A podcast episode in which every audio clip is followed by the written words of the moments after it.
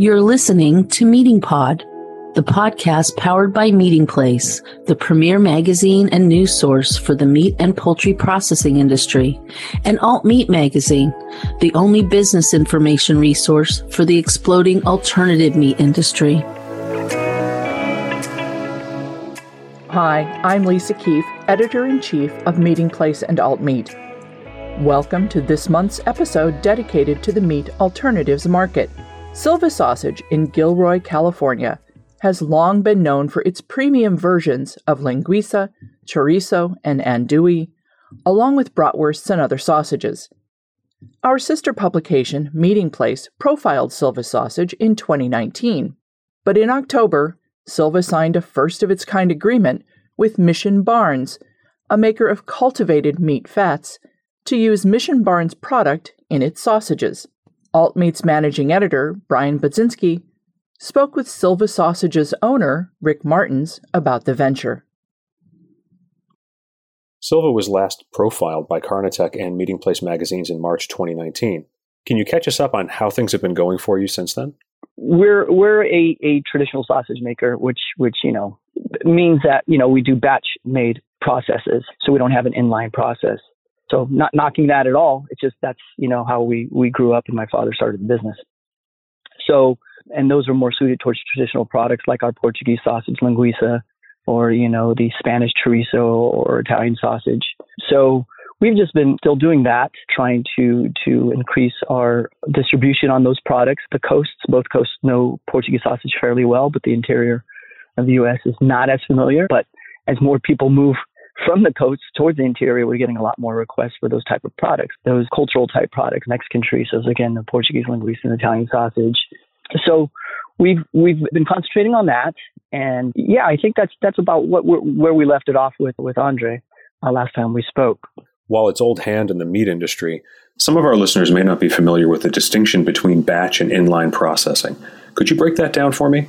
If you can imagine uh, a large production line where one or or you know a machine dumps a vat of meat into a into a line and from there it goes straight from grinding to mixing to forming either stuffing right there or forming into you know patties or or skim of sausage links it gets cooked in line it gets cooled and it goes straight to packaging. So very efficient. So that's kind of like an inline production model. And we're more where we have a guy kind of you know takes that that that container of, of meat, and we we deal with fresh meat. Get fresh meat delivered three times a week, and gets put into a grinder, and you decide what grind size it's going to be for that type of product. And then it gets put in a couple rolling vats, and then that gets wheeled over to a mixer where another employee takes that and puts it in the mixer and then mixes the spices on top of that and watches that get mixed properly. And from there, it gets put in another wheeled uh, container and gets moved over to the stuffers and then we stuff it into the appropriate type casing, and then somebody hangs it, and then from there it gets wheeled over to the smokehouse and it gets cooked, and then from the smokehouse it goes to cooling, and then from cooling it goes to packaging. So kind of babied along the way. How has the ongoing coronavirus pandemic affected your operations, and how have you been facing those challenges? Like most businesses, we're scared and frightened at what might happen. Luckily, Silva has a good mix of food service and retail business. And that's always kind of been our thing. It fluctuates from 60 40 to 50 50 and sometimes goes 60 40 the other way, but it's, we have a good mix of retail sales and institutional. And of course, the institutional, you know, came to a standstill. So all our restaurants and hotels and food service distributors, their, their business, you know, plummeted quickly. But retail, you know, jumped. And so that kind of, for us, we were lucky that it, it made up for that downfall in, in the uh, food service side. How have the current supply chain issues been affecting you? A little bit, mostly on the cardboard, paper goods, some ingredients, some ingredients that, that are, are sourced from, you know, the other side of the country. So trucking issues are impacting that. And then sometimes on our finished product deliveries to some warehouses in different part, ports of the portions of the country are impacted by trucking issues. But in all, our, our raw material suppliers have been great. Our raw meat suppliers have, have really done a great job of keeping the, the, the protein line going. Where do you primarily source your fresh meat geographically? Mostly from the Midwest, Iowa, for the, the fresh pork. we are supplementing a lot of it now from Maple Leaf and out of Canada. A lot of their antibiotic free pork or our antibiotic free pork comes from, from Maple Leaf also. And then locally sourcing through the ABF uh, producers here in California, Niman Ranch being one of those. So yeah, so it's kind of varied in our geographic sourcing. In our 2019 profile, you had mentioned that you're seeing distribution as far east as Colorado and Texas. But I'm wondering, in the intervening time, have you seen any further distribution? Are you having more eastward bound success? Florida, I believe, in the southeast have are, are, have distribution now. Texas is, is is going well. So yeah, we we actually have since that that time, and that's been going well. You've recently partnered with Mission Barns, which produces cultivated fat from animal cells, to produce a new cultivated plant based chorizo sausage. Could you kind of walk me through what that partnering process has been like? Yeah, Mission reached out to us and asked if we were interested in, in talking to them about producing some products. And they were local, and, and of course, we're local in the uh, Bay Area. And we spoke with them, met with them, great team. And you know we talked about doing some test products. And from there you know it just kind of naturally went into to a direction that we were both happy with. And yeah it was about as simple as that. They kind of just reached out to us we met met with them and and, and kind of talked with them and, and, and found out what they're about and, and was really intrigued about that. And they, they seem very passionate about their their purpose and cause and direction so you know we definitely want to be aligned with with people like that and did this just come about, or had you had your eye open for a partnership with a company that produces cultivated meats? I think it just it came. We you know we read all the industry magazines and we're we're abreast of what's going on. And for the last year, I've been reading about the cultivated uh, meats and and fats and and the companies that are that are doing it. It's really you know to me fascinating. It's it's, it's science fiction that's coming to reality and just you know kept my eye on it. And then when they reached out I, I, was definitely interested.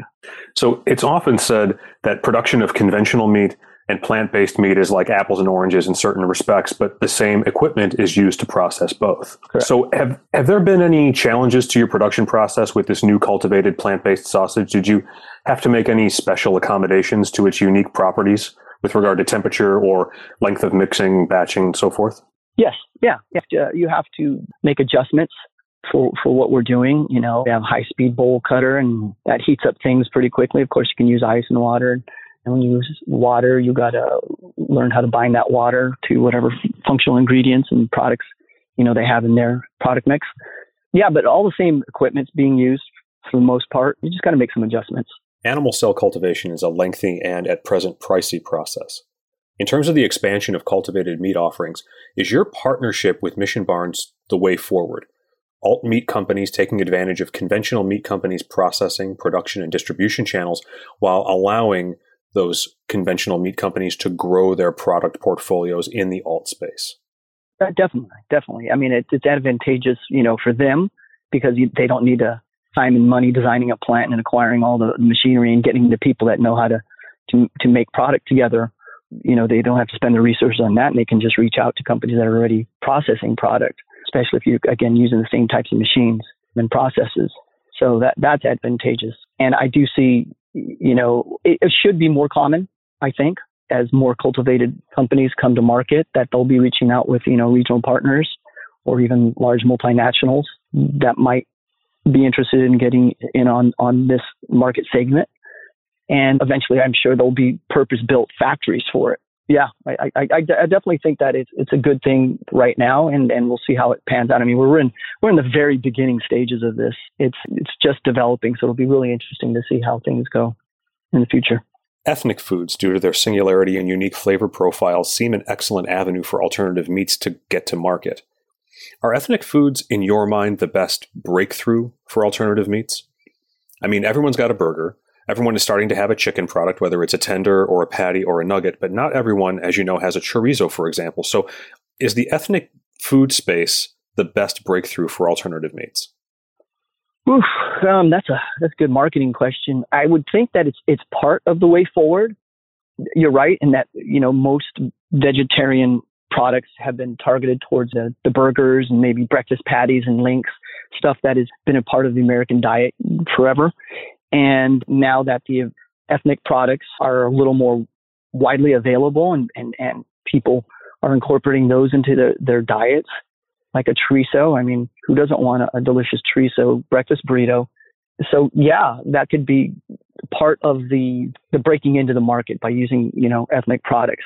The consensus at present seems to believe that alt meat won't replace conventional meat altogether, perhaps ever. And most companies in the space are, in fact, not really looking to try. So, where do you think alternative meat's place is in the marketplace now, and where can it go? If I'm not mistaken, your partner product with Mission Barns is not quite yet to market, but you're close. Full disclosure, it's not yet available in the market mm. because you have to have regulatory approval, and, and USDA still and FDA are still working on that. On the alt meat, you know, it was a, a, huge wave coming out this, you know, most of the last year and a half to two years of just tons of companies coming to, to market. Some are actual producers, some are just having their stuff co-packed and they're good at distributing. So that that space is, is developing. If you've seen the numbers for, you know, just recently, those numbers have backed down, right? So in terms of sales from from the larger, you know, Beyonds to the smaller players. A, lot of those uh, has backed down. I don't know if that's a, a, a result of the grocery slowdown that's going on right now in terms of just retail sales, or just you know there were so many people jumping into the market. There's going to be a little bit of a, a filtering out of those companies. In terms of the cultivated meat, they're still yet to come to market, but I think there's a lot of buzz ar- around that. And to, to the to answer the question of you, are they who are they trying to service? Again, the, the alt meat were trying to service people that were vegetarians and wanted something that was, you know, a little tastier or meat like or resembled things that they grew up with. And, you know, they were filling that well. The cultivated people, I think, are, are targeting vegetarians who, who didn't or, or are not eating meat for uh, animal husbandry practices practices you know they they they're concerned about animal welfare and also concerned about the planet and the alt meat seems to check all those boxes. And I think that's the, the people and the segment they're trying to target. Are cultivated or hybrid meat products simply the next step in evolving along with consumer demand, especially now that Generation Z and the tail end of the millennial generation not only have a tremendous amount of social influence, but they're starting to gain buying influence power as well? Yeah, I think you just nailed it right there. That's who they're that's that's who they're targeting. You know, a group that is perceived to be more educated, more concerned about the the environment, and the, the cultivated hybrid products can really check those boxes. Yeah, you know, if the flavor's there, the mouthfeel's there, it's better for the environment. It's less resource intensive, and it tastes great. It why not? There's a lot of data floating around out there about what the conventional meat market could look like in 2030 or 2050 but very little of it reconciles with any other form of data that's out there. And so I was wondering, what do you think the overall world of meat is going to look like 20 years from now, 30 years from now? Will conventional meat still own 99 plus percent of the entire market, or will alternative forms of meat have been able to make more significant headway? Has the trend already begun? I think I think shift has begun. I don't think it's going to overtake conventional meat at all. I think also said that that's just not going to happen, but it will be a part of the future. Some people get really excited about new and novel things and they will scream out, this is the future. It'll be part of the future. And I, I think processes and ingredients will only get better, just like with any technology. You know, it gets better and cheaper as we become more efficient. So a logical assumption would be, yeah, it's going to be part of the future and it's going to, it's going to service a certain segment of our population. And that's, you know, my best, you know, crystal ball prediction is I think it will be part of the future. I don't know how much it will be part of the future. Our thanks to Rick Martins for his insights. You can access this interview and all of our Meating Pod Alt Meat podcasts on our website at alt-meat.net. Thanks for spending time with Meating Pod today. Remember to tune in on Mondays and get the inside track on the people and processes that power the protein supply. Be sure to subscribe to Meating Pod on Spotify, Apple Podcasts, or wherever you get your podcasts. And follow Meatingplace and AltMeat magazines on social media or visit our websites at meatingplace.com and alt-meat.net.